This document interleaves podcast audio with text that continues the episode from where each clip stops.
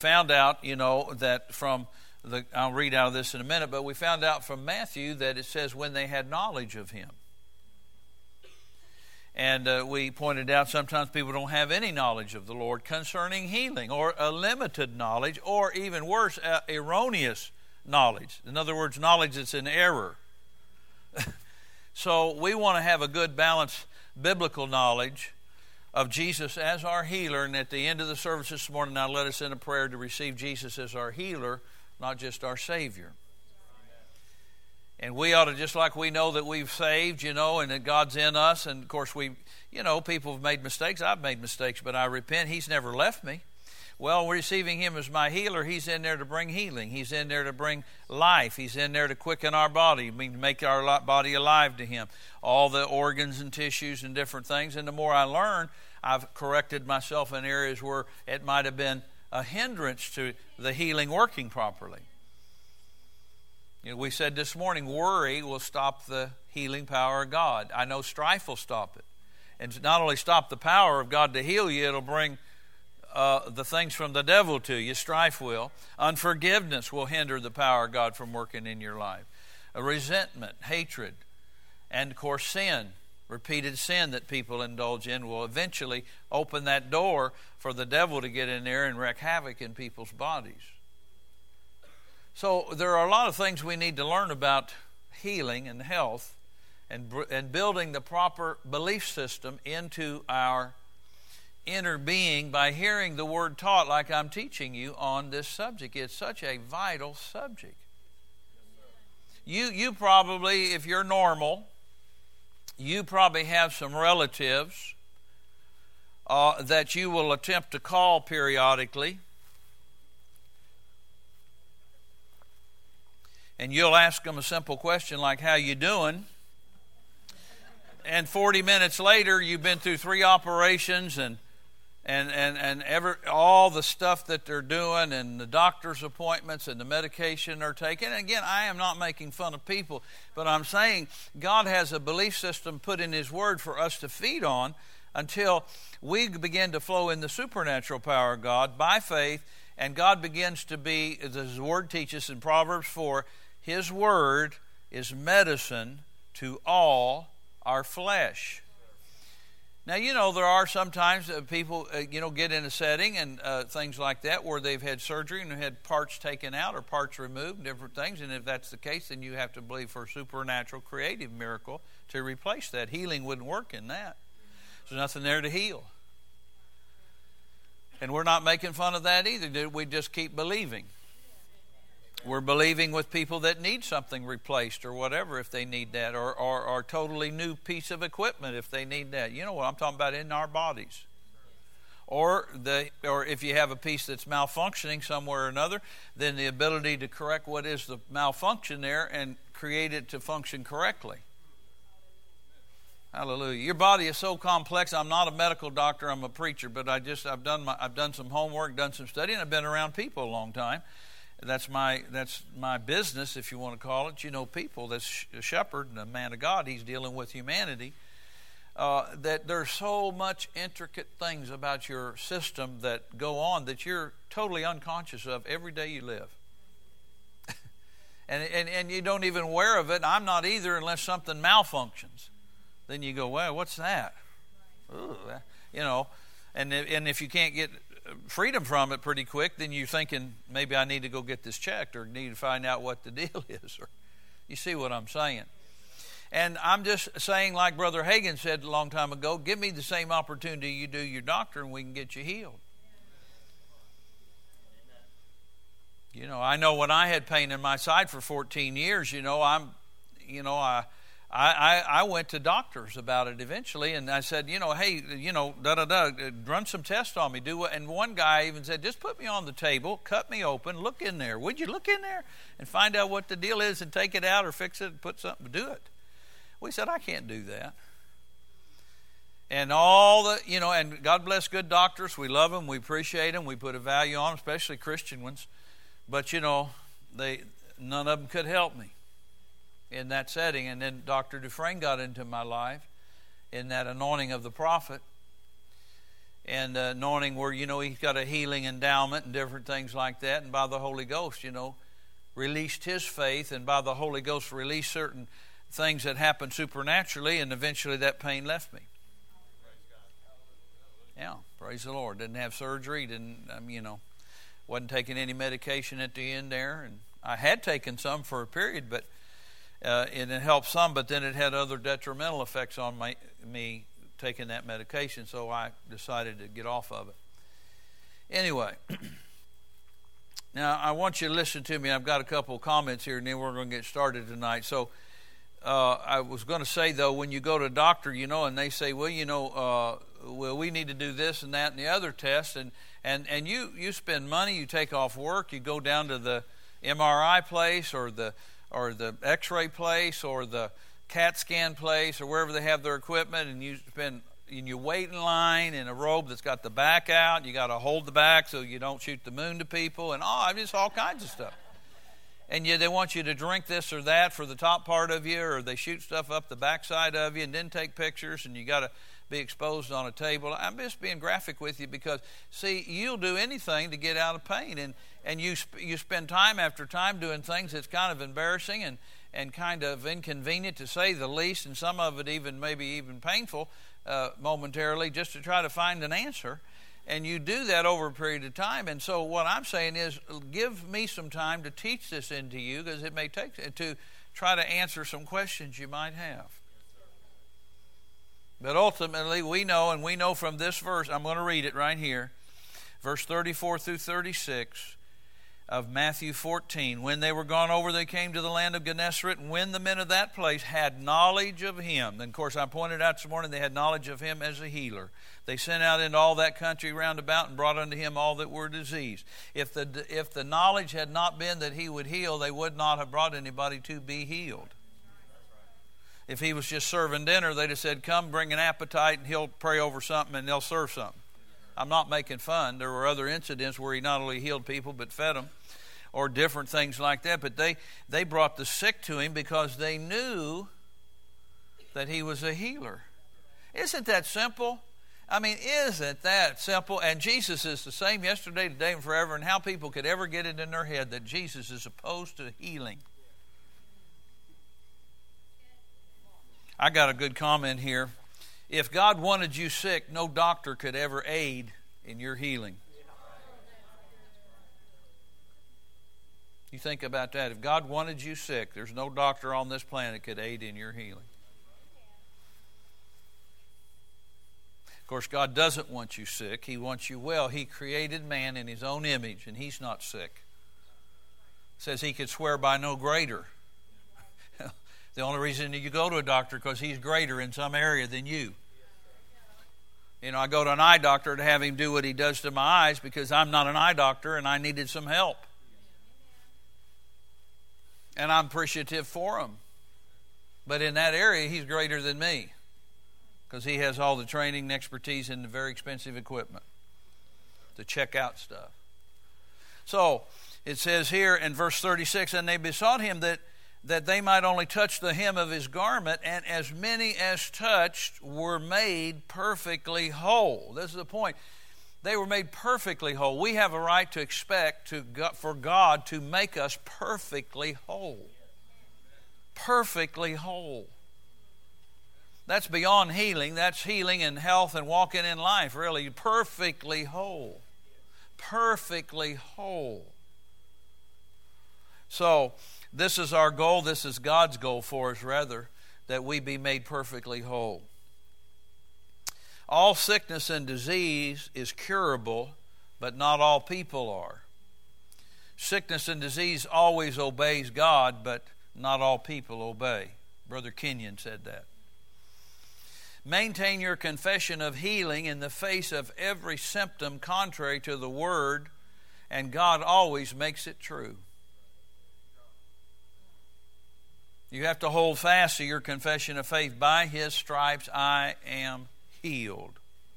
Say that. By his stripes I am healed. So you need to be saying that uh, ongoingly, and when you're not saying it, take some time to meditate on it. Think about it. By his stripe, by what he did, he may I am healed. He makes me healed, or as this says, perfectly whole. There's always going to be a conflict between your feelings and my feelings and the word of faith. Never confess your feelings, they weaken your faith. See? Well, I feel this, and I feel, well, you got to be careful if your feelings aren't in line with the word, and many times they won't be. If you talk like that all the time, that's the way it'll be all the time. So we need to. Uh, we need to get our thinking straight here. Now, we talked about this this morning a little bit the fact that over here they had knowledge of him, and I'm not turning back to Mark 6, I'm just making a comment, and then I'm going to move to Matthew 8. But we know in Mark 6 they acknowledged that he could do miracles, but not in their midst. You know, over in so and so, we heard you did these great things, and that, but it says they were offended at him. And it says a prophet is without honor in his own company. So immediately I can see here's some areas that get involved why people do not receive. Number one, they're offended. Number two, they don't believe it'll happen there. Isn't that right? And, uh, and number three, there's no honor towards the ministry gift. And as we read on down there in Mark 6, about verse 6, he marveled at their unbelief. They had a belief system, but it wasn't in his word and it wasn't in him as a healer because they just reduced him to being Joe the carpenter's boy. You know, and, and uh, it's interesting to me. It says he could there, in Mark 6, he, Jesus, could, could there do no mighty work. Not that he, not that he didn't want to, but he couldn't. Do you know that Jesus cannot do some things for you and me unless we're available for him to do that? He can't violate that. You know, there, there, there's, there's all kinds of groups that gather and they don't ever have the miraculous power of God operative in the area of healing for sure because they don't teach that Jesus is a healer. So, in their situation there, to them, on their level personally, He's not their healer. And He's not going to be their healer. You see, Jesus said He could there. I'm back in my head now to Mark 6, 5 and 6. He could there, Jesus so, really, Jesus was not controlling his ministry, they were.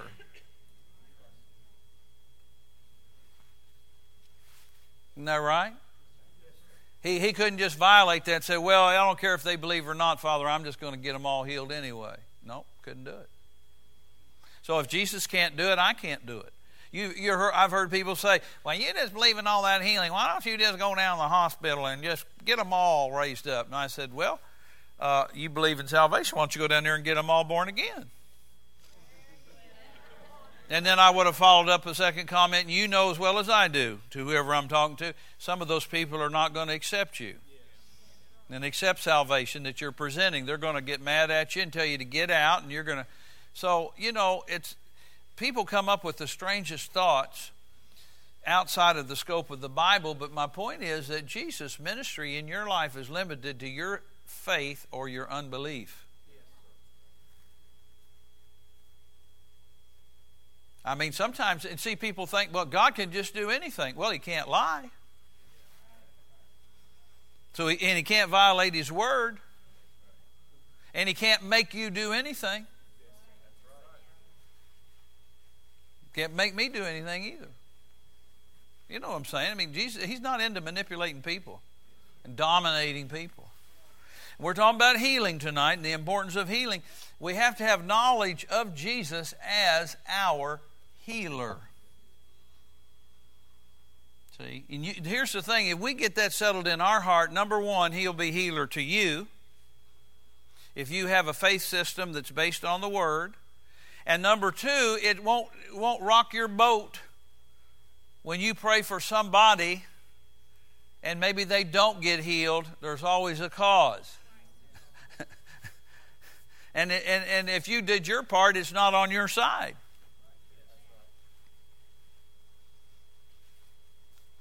Isn't that right? So we need to understand that. Didn't Jesus tell that guy that he healed himself? Uh, he said, Now go and sin no more. Listen to me here. least the worst thing come unto you. So the man who God healed supernaturally under Jesus Christ of Nazareth's ministry, who had the full measure of the Spirit, I don't. I have a measure, but not the full measure, not, not the fullness that he has. He was the whole body of Christ when he was here.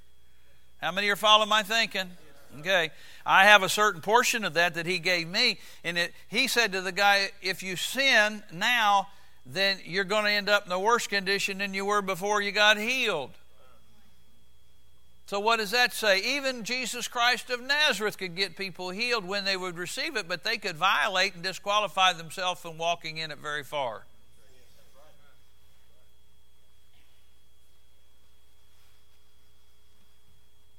How many are listening? Praise the Lord. I remember when I was younger, I didn't understand all that, you know, and people in my church, you know, and I'd pray for them, they'd get healed, and then, and, and then some of them would just all of a sudden, you know, uh, get something, go in for a little simple procedure and end up dying on the table. And I couldn't figure that out at first. Then I realized this person was always critical, always complaining, always griping about me and about the church and he and his wife both, they thought they knew everything better than everybody else, real opinionated, arrogant people. Well, he went in for just a little simple procedure. It shouldn't have been a big deal at all, and he never got out of there, man. He had a heart attack right on the table. And they weren't doing heart surgery. Hallelujah. Don't try to figure out who I'm talking about. It's, it's nobody's business now. I've just observed things over the years. I remember praying for a baby that had cancer one time, and the doctors confirmed it went into remission. They called it, and the baby didn't have any symptoms for quite a while, but the parents were not committed until they got to me about things. Of course, the only reason at that point it seemed like they were committed because of their precious little baby. and brought, brought the baby to me at like, you know, at, closing moments of this child's life. Of course, we did all we could to help turn it.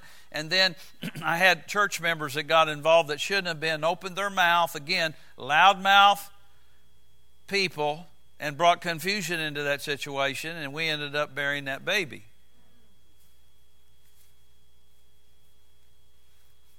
So, I, you know, I didn't do that, but they did that. And then when I brought correction to the person because of that, I didn't say that they they, they cause it directly, but I had to bring some correction later and tell them, you should stay out of stuff that pertain to me and this family.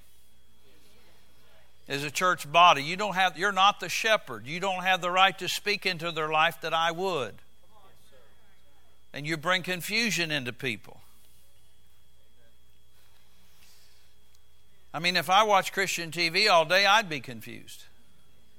Because we got one preacher stand up and say it's God's will to heal you. The next one he don't know, and the third one God can kill you. You know, he may lay that on you to teach you something. You know, it's just crazy.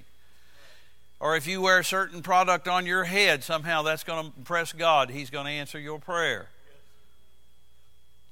It's just silliness. Just it, foolish, silly, ignorant people groping in the darkness to try to find some light and yet there's real preachers like myself and others who can teach the Bible and explain things if we had opportunity.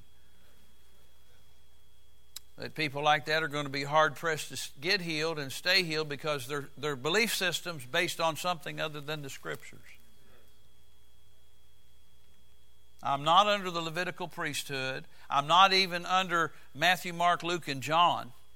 And some of the things that Jesus said there are appropriate, of course. We're not challenging Jesus, but we're saying, like we taught you about the Lord's Prayer, we found out that that doesn't even have the name of Jesus on it. And they were praying for the kingdom to come, and the kingdom's already come. so why would we go back and pray for the kingdom comes? Kingdom's already come. See, there's confusion in people's thinking, and this is why it's so muddied. Their prayer life, their healing life, and different things like that. You, when you have knowledge of Him, you begin to have knowledge of Him. Each time we teach on healing, you'll have more and more knowledge of Him, and it'll begin to close the gap for you so you could close all the doors to the devil and open all the doors to God and be made perfectly whole. Hallelujah. Now, let's go to Matthew chapter 8 here a minute. I spent a little extra time more than I intended there, but it won't hurt us. Matthew 8. We talked about this this morning, and I think we ended up here 16 and 17. When the evening was come, they brought unto him, unto Jesus, Matthew 8, 16, many that were possessed with devils, and the literal Greek says that had a demon. And he cast out the spirits, that's these demon spirits, with his word and healed all that were sick. There's that word all again, and there's the fact that they brought the people to him, to Jesus. And he was able to get them delivered and to get them healed, that it might be fulfilled, verse 17, that which was spoken by Isaiah. He's quoting from Isaiah 53 here. Matthew's quoting from Isaiah. And uh, he says, Himself, talking about Jesus, took our infirmities and bare our sicknesses. He took our infirmities and he bare, and the word eh, from the Hebrew there back in Isaiah where it's originally written, it means he bore it away. He took it away. Remember my daughter's song, Sister Jessica, that he took it away. He took our sicknesses away. He took our pains away. He took our disease. And you may say, well, if that's true, how come I'm dealing with something? Well, you have to get renewed in your mind to this and get established in your faith that he took it. He took it away. There's a lot of people today in some kind of system of religiosity that think they're born again because they attend church or they give a little money or they do a couple good deeds. And that's not what born again means. It's free gift that comes by faith in what Jesus did and that alone. Now, once you do get saved, James says you ought to be a doer of the word. So you would come to church and learn, and you would give your money, and you would serve, and but you, those things alone without Jesus would not make you born again. So we got a system out in the world of religiosity or Christianism, but not Christianity. See what I'm saying? See, everybody's got a belief system based on something. But we meet on the right day. I'm sure when you get to heaven, that's not going to be a star in your portfolio. Or we wore a prayer shawl. See, that, this is silliness. It's just went amuck everywhere in people's head and thinking. And what we should be doing, what I should be doing, which is what I do do, if you're listening, is help teach you how to grow up into Christ and mature where you can get a hold of God yourself personally. I'm here to add my agreement or to give insight maybe that you don't have, of course, since I'm the leader, but at the same time to teach you how to believe God, live for God, walk with God, move with God yourself. Doesn't matter if anybody else wants to believe anything on this planet. He's visiting your house because you know how to believe Him. And you know Him as healer, deliverer, financier, friend, God, substance, everything to you. Hallelujah. Woo. See, He took it. We need to know that. Now let's, let's, let's just uh, think about what this is telling us here. And let me give you some other different translations of this the New English Bible says, He took away our illnesses and lifted our diseases from us. I love the translator's New Testament, one of my favorite on this verse. He took away our illnesses and He carried away our diseases. He took away our illnesses and He carried away our diseases. We need to see ourselves over here and sickness and disease somewhere else. I listened to Brother Hagin on an iPod, or I might have been reading out of his health food. I don't remember, doesn't matter. But the point I'm making is, he said, I never see myself sick. What a statement. I always see myself well and whole and sound. I may be adding a couple adjectives, but that's what he said. I see myself well. I see myself whole. I see myself complete. I don't see myself sick and weak and beat down and pain and this and this and that and the other. And he says on a lot of his teachings, he was challenged on that by the devil, of course, and sometimes symptoms came. You had an incurable blood disease, he had a deformed heart and different things, you know, all kinds of stuff. I'm talking about Brother Hagin. and he said he was born with that because of the sins of his father. There's a lot to learn, and I'm going to do my best to put it in you as best I can. Just sit and listen. See, it's not all about you sometimes. I'm not accusing you of doing anything wrong, you know. I'm not saying that, but I'm talking to you. If you'll listen, I can help you. Evaluate your own life. I have to evaluate mine. And then we find out that there was a time, you know, he, all of a sudden his he had some heart attack symptoms. He was in a preacher's home, if I remember right, and fell across the beds. Anybody remember that story? Yeah. And he said somebody ran to get his wife, and God, the Holy Ghost, already talked to her. She was coming. Another preacher was there, and he said, you know, they went to feel his heart. I don't remember every detail. I mean, it was just he, he was dying. And he and he said, I knew what that felt like. And he said, I said, Lord, I repent. And then his and his wife had to repent because see, he was traveling a lot, and his wife there was some complaint there, I think, or issue there, if I remember correctly, about her not wanting him to go and then him, you know, feeling a lot of things. And anyway, he said, I repent. She said, I repent. She fell on the floor and said, I repent, Lord, you know, whatever. And all the symptoms left. Now, I'm not saying that to put anybody down. I'm saying that to elevate everybody by revelation. When we talk about you being perfectly whole, you're going to have to perfectly obey.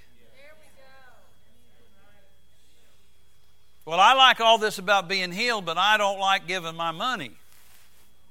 Well, I, you're not giving your money to me. You're giving your money because God said to be a tither and an offering giver. And do I mean, hopefully that's the way you're looking. That's the way I'm looking at it. And uh, uh, you know, and then what about something else? Your prayer life and different. See, there's all kinds of ramifications here. You can't just decide I'm going to be disobedient. All of that stuff can pile up on somebody. But we need to see ourselves well see yourself whole, see yourself, you know, praise the Lord.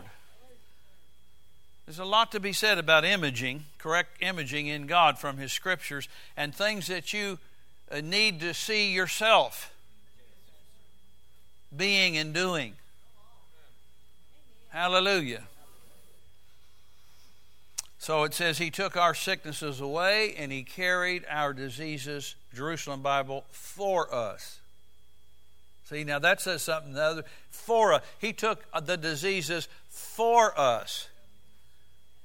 He already took the diseases for, he paid the price on the cross for us so that we could have healing and wholeness and health and be made sound and complete. Praise God. Hallelujah. I'm going to read this again that it might be fulfilled, which was spoken by Isaiah the prophet, saying, Himself took our infirmities and bore or bear our sicknesses. He took it. He took it. He took it. Now, just common sense would just, just from that one verse, if he took it, then why would he turn around and put it back on me? That doesn't even make sense. He took it. He took it. He took it. He took it. He, and he took it away. He took it away. He took it away. He took it away. Hallelujah. Now see these are things you have to come back and feed on. You can't just you can't just come to church alone and expect to rise up into being made perfectly whole just without you doing some homework. I know that's not a popular word, but being disciplined in your life and doing what you need to do to take some time to just get in these scriptures and sit down and look at them and meditate on them. I'm going to say it again. I'm going to say it again. I'm going to say it and say it and say it and say it and say it. When you're a nationally known international author and you're on t- t- TV like Good Morning America and you're going to blab your mouth off and say some kind of crazy, foolish, very ignorant, and even stupid statement that God is somehow putting something on you to bring you to Him, I am going to go sit at my kitchen table and open my Bible to James 1 16 and 17 and look at it for 30 minutes to remind myself I'm right, God's right, He's wrong. You don't feel like that, then you're not going to be ever get out here where I'm talking about. You're going to have to go back and renew your mind. You say, Well, Pastor, I've been under you a long time. I know. Get out from under me and get doing it yourself. I've wore three Bibles out to your one. I'm not mad at you. Do whatever you please, but don't expect the results of everything I teach if you won't do the things I'm telling you to do to get it. you know, praise God. I know there could be legitimate reasons people aren't here for the prayer conference. That's fine. I'm not belittling anybody. Do whatever they please.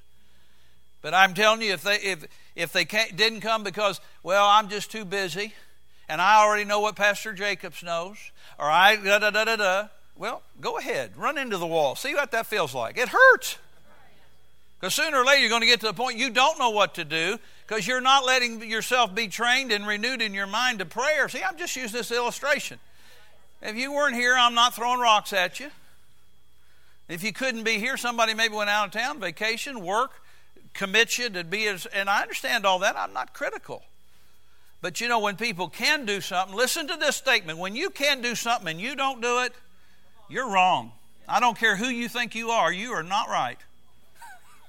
when you can do what you know to do is right and you don't do it, James says that's sin, my friend. Well, I'm tired. I just don't want to have to go back to church. Well, then don't. But then realize that sometimes when we teach things like this, you know, about being made perfectly whole, you may have disqualified yourself until you get it together enough to say, you know, God's going to be a priority. Pastor, what do you want from me? I don't want anything from you. I'm trying to help you grow up.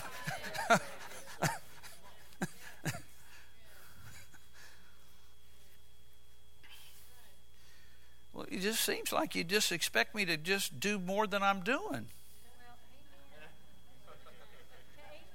Well, you know, I won't be I won't be smart like here, but don't you expect me to know what I'm doing, especially if you need me? Yeah, just be honest. I mean, you don't normally come to me and say, you know, I got this problem. I don't know what to do about it. Forget it. Let's go figure it out. If you don't like it, don't do it. Now, how would you like that? I think you'd think, man, pastor's kind of abrupt. Won't he ever read his Bible? Isn't that right? Oh, you know, I'm not being smart. I'm just trying to talk to you here. No, I mean, we all want God's best, and what we're doing, and we're, we're moving for it, to be made perfectly whole. We're going to have to renew our minds to these things. And it's just like other things. You only have a measure of faith. You know, these are fake flowers, but if I if it was real, I jerked that flower out of that pan, whatever that is, and it had real dirt, and I dumped the dirt out. And it was no dirt, and I stuck a flower back in there. It's probably not going to do too well. It's going to have to be refilled with some fertilizer and dirt, and the roots get a grip and all that. And see, what I'm saying is, you have a certain measure of faith and when you're using your faith, you're using your faith whether you realize or not every day to live and to walk in health and to walk in the power of God. You're praying every day, you should be, and I am, and you are. And we're using and extending our faith for things. Then we have to come back and get back in the Word and get the Word back in us. Brother Sumrall said faith is reborn every day. I'm not mad at that guy for making that statement, I, but I just hate the fact that something like that would be said. I know you think I'm mad, but I'm really not. Well, maybe a little. Hallelujah. I'm trying to show you, though, that Jesus took it. Jesus took it. And he's saying Jesus brought it. I mean, if you can't see that, you need to go back third grade. Jesus took it and he said Jesus brought it. Well, did he take it or did he bring it? No, he took it. Now, people do things in their life that mess up stuff and then they're left where the devil can get to them. But Jesus didn't bring it, the devil had it already. He was trying to get to that person. And through obedience to God and His Word and living right and living clean and thinking right and renewing our minds, and when we do get corrected, we make those little tweaky connections. You know what I mean by tweaky? And I say, well, okay, now strife's going to bring everything evil. I don't think I want that.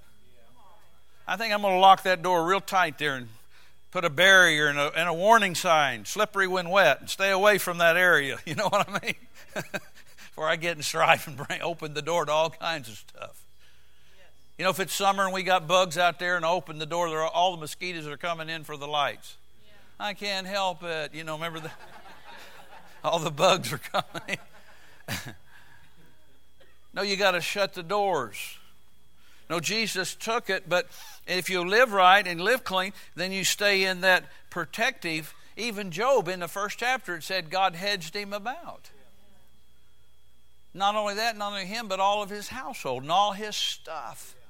The devil couldn't get to his stuff, but he got in fear over his children. And continually doing the same thing over and over out of fear. And then that opened the door for the devil to get in there.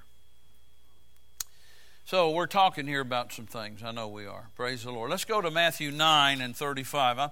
I'm, just about done in a minute, and I want to minister to the sick if you're here in just a few minutes, but we're talking about building a belief system in us for healing.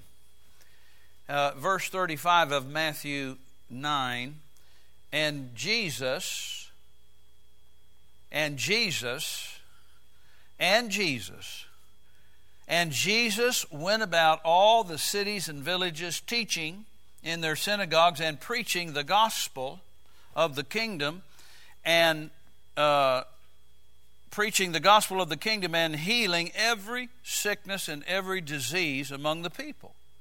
Now, for, let's look at this and break this down. Jesus, now he's talking here, Jesus the person, but we also know John 1 1 says what? In the beginning was the Word, and the Word was with God, and the Word was God. So we could say, and the Word became flesh, referring to Jesus, John 1 14.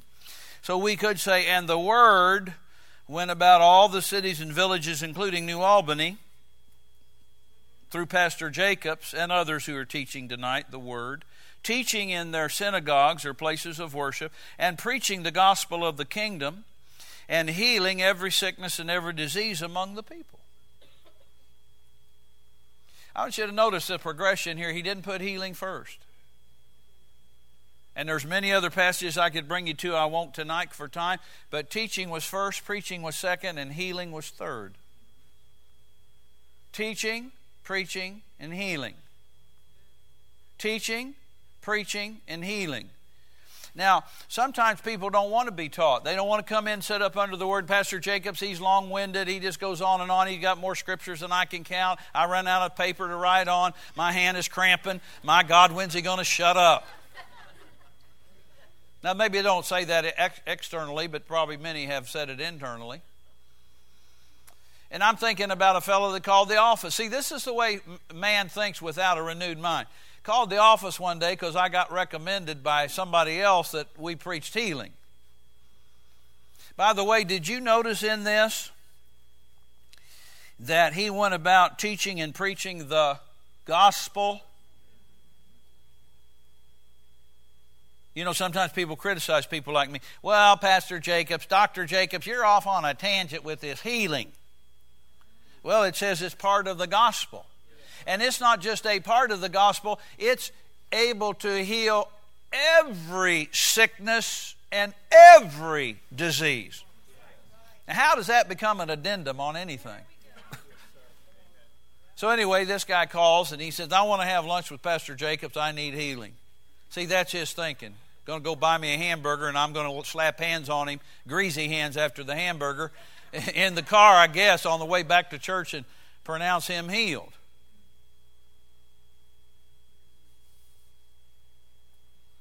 And I told Donna, I said, Well, you call him back and you tell him if he wants to be healed, then he needs to be in the service, because at that time I had healing school on Tuesday nights. Be in the service when I start preaching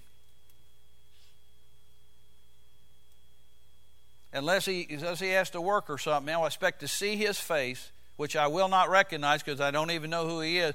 But if he comes in late or he doesn't come until the end, I'm not praying for him. See, because here, see, somebody's wanting to cut something short here. See, don't follow the rules.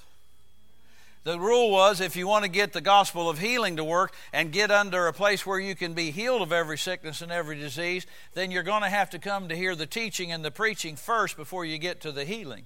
See, you just think I'm being hardcore, but I'm not being hard at all. I got thinking today, boy, you sound, I sounded, you know, of course, I leave my preaching in the pulpit. It, you know, sounded kind of rough on those people on TV, some of their comments, but I went back and read this afternoon to myself Romans 3 3 and 4. What if some did not believe? Uh, you know, their unbelief will not make, uh, uh of, of non affect the faith of God, but let, let God be true and every man a liar. You're going to talk what you don't know you're talking about, you're lying about it. You're lying according against the scriptures. How could Jesus brought it when I just read he took it? So I had Donna to call the guy back. We weren't mean to him or anything. I said, "Be sweet, but let him know I expect to see his face, and then he can come and get healed if he needs it or whatever." So he came. He had cancer in his body. He said he did. Came up. I prayed for him. Some of you might have been here power of God hit him, hit just like an explosion. He went back to the doctor. Didn't see him for several weeks after that. Then he came back and said, he came to me after said I got healed. He, he didn't volunteer to come be a part of the church or do anything else or anything at all. And then he's gone for another year, and then he shows up. I don't get it. How would you go to a place and get that kind of results and then just flippantly not important. Unless I just feel like showing up, you know, with my precious presence sometime in the future. You sound pretty cocky. No, I think that sounds pretty smart Alec. For somebody to need a dramatic healing, and I'm glad they got it. Don't misunderstand me. I'm thankful Jesus is a merciful Jesus, and, and I'm merciful too. But see, that don't add up. If I got that kind of help, and then I'm not committed to anything there. I mean, I'm just. See, this is people want some kind of blue light special. This is why I'm hammering this a little bit so you know if you want to be well and you want to be made perfectly whole, we're going to have to do it God's way, and it takes some time to get established. I'm not mad at the guy, he can do whatever he wants. But I know this if he's not feeding on the word and he's not under a man of God that understands these things to teach it, uh, that's pretty vulnerable. After a while, you're going to be vulnerable out there. You know, I've watched the Discovery Channel sometimes, an Animal Planet, and I know all the predators look for the weaklings. The lions and the cheetahs and the so and so's, you know, they're looking for the weaklings when they're in a when they're hunting they're they're looking for uh, a buffalo that's stumbling around or not with the pack or he's out by himself or a little calf gets away and boy the chase is on dude. Because they get separated from the pack. I saw a thing about lions the other day and the elephants you know as a group can take them on but you know, if they, and they're trying to get to one of those baby elephants, they didn't in that particular broadcast. But the elephants, I mean, the uh, tigers were so hungry, or lions, I guess it was. Lions were so hungry. Eventually, they got one of them separated, a big one, and they just took that thing down. About twenty of them. They got him separated enough from the herd, and they all jumped on him. They ate on that for about a month. It said, "Yummy dinner." But see, now, see, this is what I'm saying. That's a type of what people do when they run off. When they got help somewhere, they run away from their help. Where if they got something to begin with, they should have. There should have been. It's not about me, but there should be an attitude of appreciation and thanksgiving. oh my goodness, people are hilarious, but not very smart sometimes. One couple said to me, I said, I noticed you haven't been here a while. I was checking on you. Well, you don't love us anyway. I said, Well, wait a minute now. Let's just analyze that. I was in one of those modes. I said, Wasn't that you I picked out of the crowd about uh, two months ago and ministered to you four different times in about six month period? And wasn't that your husband that went to the hospital that I came down to pray for when he did something stupid? And didn't I bring you in and counsel you and your husband when you were a mess and all messed up with a lot of issues in your life and spent my time to love on you and pray for you and believe for you? Was that not me? Uh, you don't care. I said, No, you're not right. And you're a liar. You don't want to come back, fine, but don't tell me I don't love you. You, you tell Jesus that, and He'll defend me. You might run your mouth off to me, but you're going to tell Jesus that, and He will defend your, your shepherd that was a shepherd to you when you needed a shepherd. Don't pull that on me. Well, I don't know if I like you anymore. Well, no, I'm just being honest. You know, we, we, we're here to tell people the truth. Some, I don't even fool with that kind of stuff anymore. You know, if people don't want to stay, then they just got to do what they got to do. Then that's between them and the Lord. I, not even between them and the Lord. I don't think the Lord's telling people to do what they do sometimes. But anyway, anybody listening? Not mad at anybody. I'm really not right now. I'm just telling you the way things go down sometimes. And then they wonder why their life becomes a mess. It's not because of me, but you cut yourself off from the Word of God and the revelation of the Word, then things begin to go haywire. Just a verse down from this, verse 36, when they saw the multitudes, Jesus, when he saw them, he was moved with compassion because they fainted and were scattered as sheep having no shepherd. See, that's another reason some people don't keep their healing. They don't really have a shepherd. Now, this person I'm referring to a minute ago, uh, not the one said I didn't care, but this other person, I don't know where they go to church. I don't even know if they go to church regularly. And how many understand what I'm saying? So, you know, you don't maybe have even have a shepherd. And the Bible says when you don't have a shepherd, you're scattered and you're weak and you faint. And verse 35 would apply to that too because they're not able to get under good teaching, preaching, and healing ministry and you know, I mean, just because I have a healing endowment doesn't make me special. The point I'm making is teaching and preaching will bring healing. Remember Paul, I, I, quoted that this morning out of Acts. It said in Acts 14 there was a man at Lystra, impotent in his feet. His legs didn't work. He was a cripple uh, from his mother's womb, if I remember right who'd never walked, but he heard Paul speak. It said Paul went down and preached the gospel. Didn't say anything about Paul having any special anointing on him at that point or, or moving by the Holy Ghost or anything. Just he preached the gospel. And he perceived after he preached the gospel, the man, the man he's preaching to, as well as the congregation or whoever was there, but this man particularly, he said he perceived he had faith to be healed, and he said, Stand upright on your feet and be healed. And the man, before he knew he couldn't, before he had time to think about it, just stood up and walked off. Now, here's an interesting thought to throw to you, too. He had faith to be healed, but he was not healed until he acted. He didn't have faith to be healed until he heard the gospel. There's nothing mentioned there about any kind of supernatural gifts of healings, working of a miracle. Paul got this by the Holy Ghost. None of that's in that passage in Acts 14. It's simply they preached the gospel. And the gospel came to the man that was crippled and brought the faith of God, and he got a belief system put into him for healing and it engaged. And when Paul looked at him, perhaps that's when he had enough sense to say, You know, I perceive that you have faith to be healed. And just tweaked the guy enough to jump up and start walking, and he was healed. But he already had faith to be healed, but he was not healed in the sense of manifesting it until he acted on it. This is why we try to get people to act on the Word of God. Hallelujah.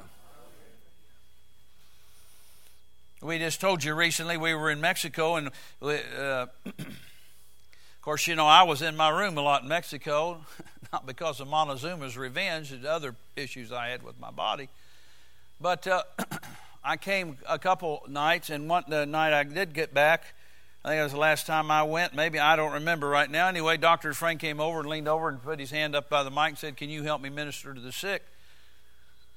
Uh, Michael? And I said, Yes, sir. And so I got on up, and uh, we we had people come that had issues with their legs and their spines and bones and things, and he said, You take from this side over and all. Anyway, I prayed for this gentleman in a wheelchair. And the guy behind, standing behind him, was Dr. Powers. And he said he saw something go into him when I laid hands on his legs. And so I stepped away from the man after a few minutes, and Dr. Power said, You know, you can get up and walk if you want to. And the man said he did in Spanish to Dr. Powers. And so he put his flippers up, you know, the things at the bottom there, and helped him get up. Of course, he hadn't used his legs in eight years, so it was kind of wobbly, you know. And he put a guy on each side of him, and he started walking.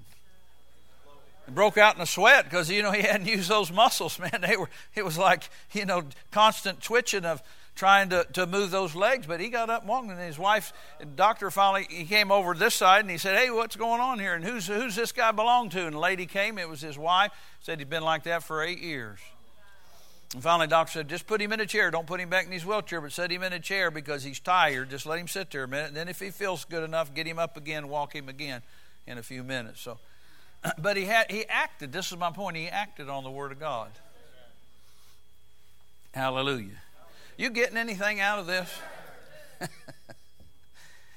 I love this verse that Jesus, the Word, went about all the cities and villages teaching, preaching, and healing, and preaching the gospel, and he was healing every sickness and every disease among the people. Every sickness and every disease among the people. Hallelujah. Let's go back to one last scripture, real quick Exodus 15. And I want to look at this with you for a second, and then we're done tonight. Somebody might say, Well, Pastor, if this is all true, and I, and I know you believe it is, then how come is it that sometimes people uh, are struggling in this area? I have four things I want to just mention to you quickly. You could write them down, won't take much to write it. Number one, error. You know, E R R O R, wrong doctrine. And uh, you could put beside that, if you like, Isaiah 5, verse 13 and verse 20. Isaiah 5, 13 and 20. Error.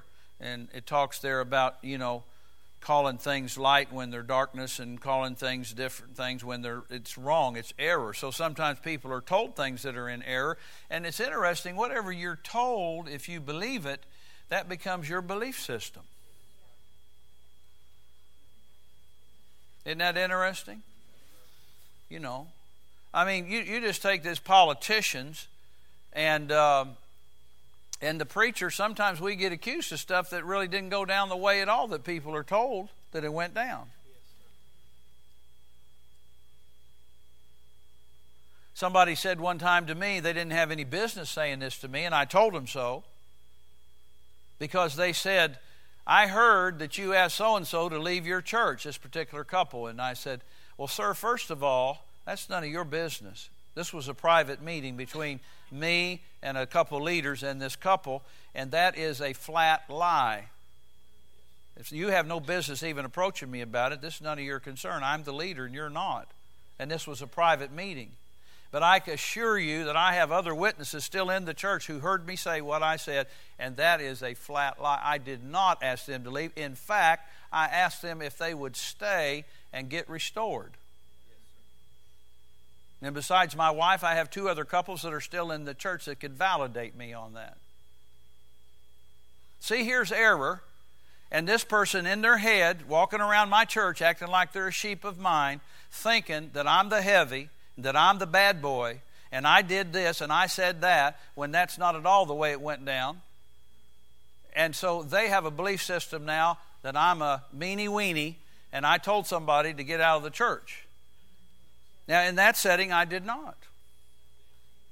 In fact, I said, I would like you to stay, but I'm going to have to strip you of your authority because you mishandled it. I gave it to you, and I have the right to take it back. And I'm doing so based on your disqualification of using the authority I gave you. And you know, see, we're talking about error. So some people have things from God that, that they think God said or God does that's error, but that's their belief system. Like God puts things on you to teach you. See, that's just not right. It's error. And that error, though, is the way they believe about it. So when things do come to them, they, they don't know how to rightly divide that or discern that.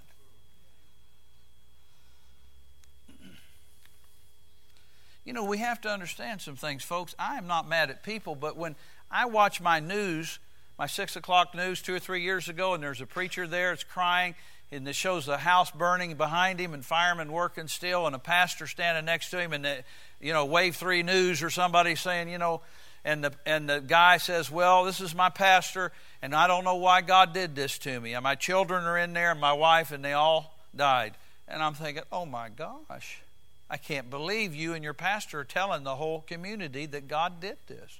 What purpose would god have in doing such a horrific crime? I mean, if people are charged with arson for doing that, we put them in prison. For some kind of manslaughter or murder, I don't know what the charges would be, but that's not right. That's a criminal act.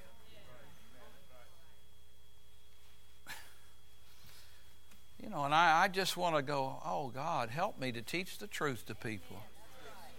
You know, you're not going to convince all your relatives that what I'm saying is right, and I'm not expecting you to, but you need to know what's right for your own benefit and you can live a full life and a satisfied life and live out your life, and God will show you His salvation.